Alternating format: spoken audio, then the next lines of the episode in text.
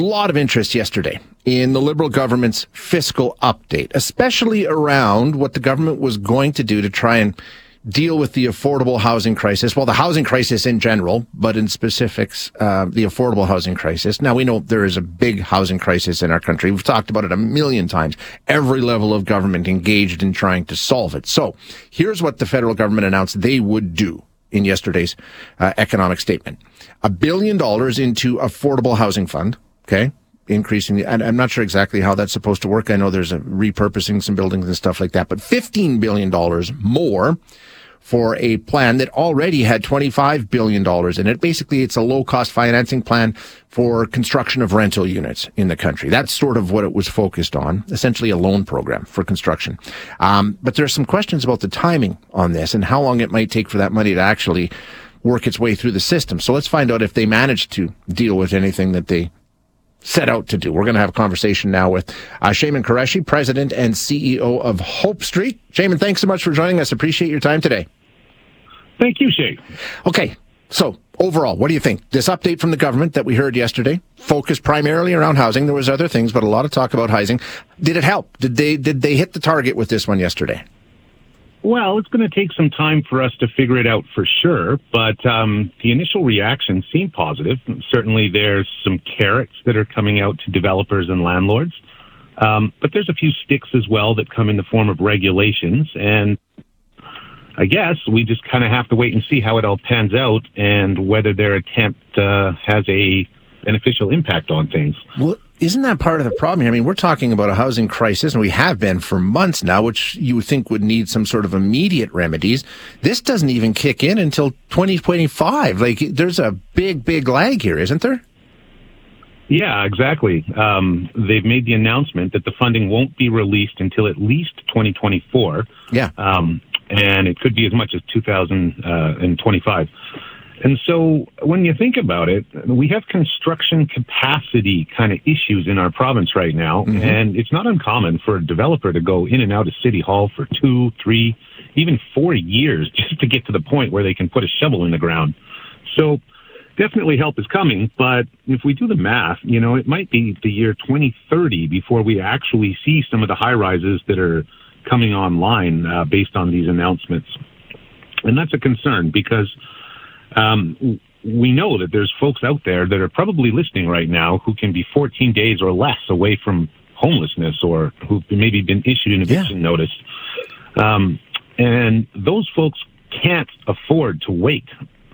You know, it just, it takes a lot of money right up front to be able to solve a lot of the problems that have been caused by these rising inflation and there's interest and, and um, supply concerns around housing. And um, one of the things we've heard from from the landlord community is that this is a good step, and we're optimistic, but it's it's so far out that um, there is indeed a concern of what we're going to do in the interim.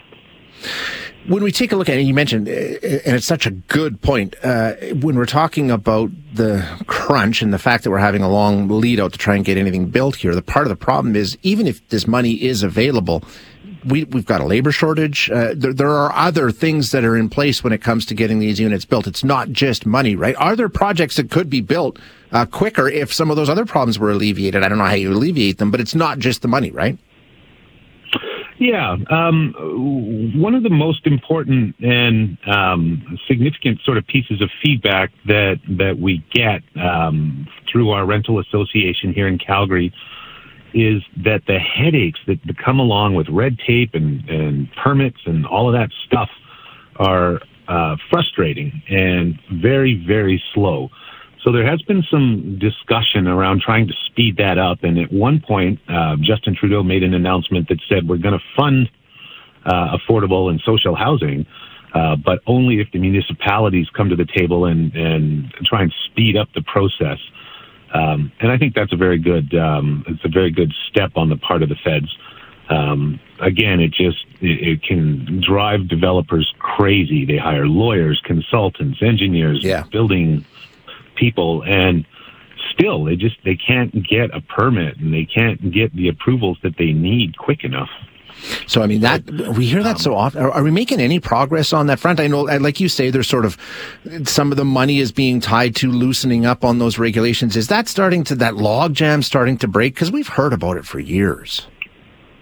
Well, um, again, it kind of remains to be seen because there are indeed certain programs like the ACLP in place right now, and that's where the government is very, very generous with lending money to folks who agree to construct high rises.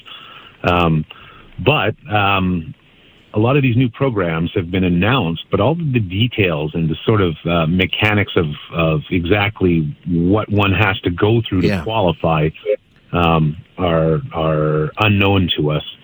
Um, but in layman's terms, it, it, does indeed look very promising from a funding level. Um, it almost yeah. seems like um, there's a potential for a landlord to um, go down and, and construct a high rise, which would be rented out without the requirement of a down payment.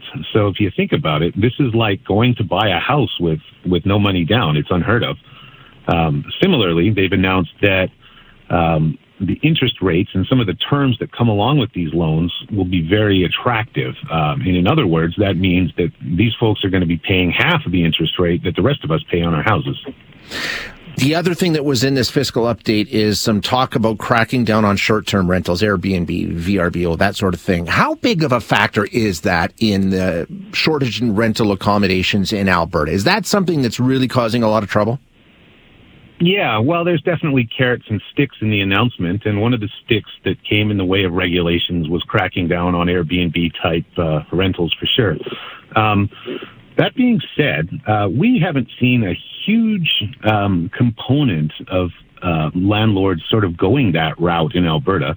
Um, certainly, if, if someone has a one bedroom condo that they're renting out, say in the Ice District in Edmonton or maybe East Village in Calgary, um, you know, these guys can, or these folks can rent out a property for three or four hundred bucks a night, and on first glance, it seems really profitable. But um, we find that a huge, huge percentage of those um, investor types very quickly realize that the amount of work that goes into it kind of um, nullifies the increased revenue or the increased money that they can charge. And a lot of them don't last. I'd say probably half of the folks that try it only do it for a few months because, you know, there's huge costs that go into keeping um, um, a property in a state that's sort of like a hotel. Um, staging, cleaning, you're going to need fresh furniture um, if you want to be competitive. And those costs add up very quickly, uh, particularly when you compare them maybe to a big hotel chain that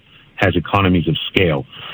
So we haven't seen a lot of it uh, in Alberta, and I I kind of wonder if it's going to have a significant impact here. Um, certainly, we hear of um, cities like Vancouver and Toronto where mm-hmm. it's probably more of a concern. What uh, what would what would have been really beneficial to hear from the government yesterday? Are there things they can do? Yeah, I would have liked to have seen more rental relief. You know, there's folks that just can't afford to wait for these government wheels to turn. Um, about a decade ago, the Alberta government took a look around and saw that the rental market was in a relatively similar kind of state to where it's at now.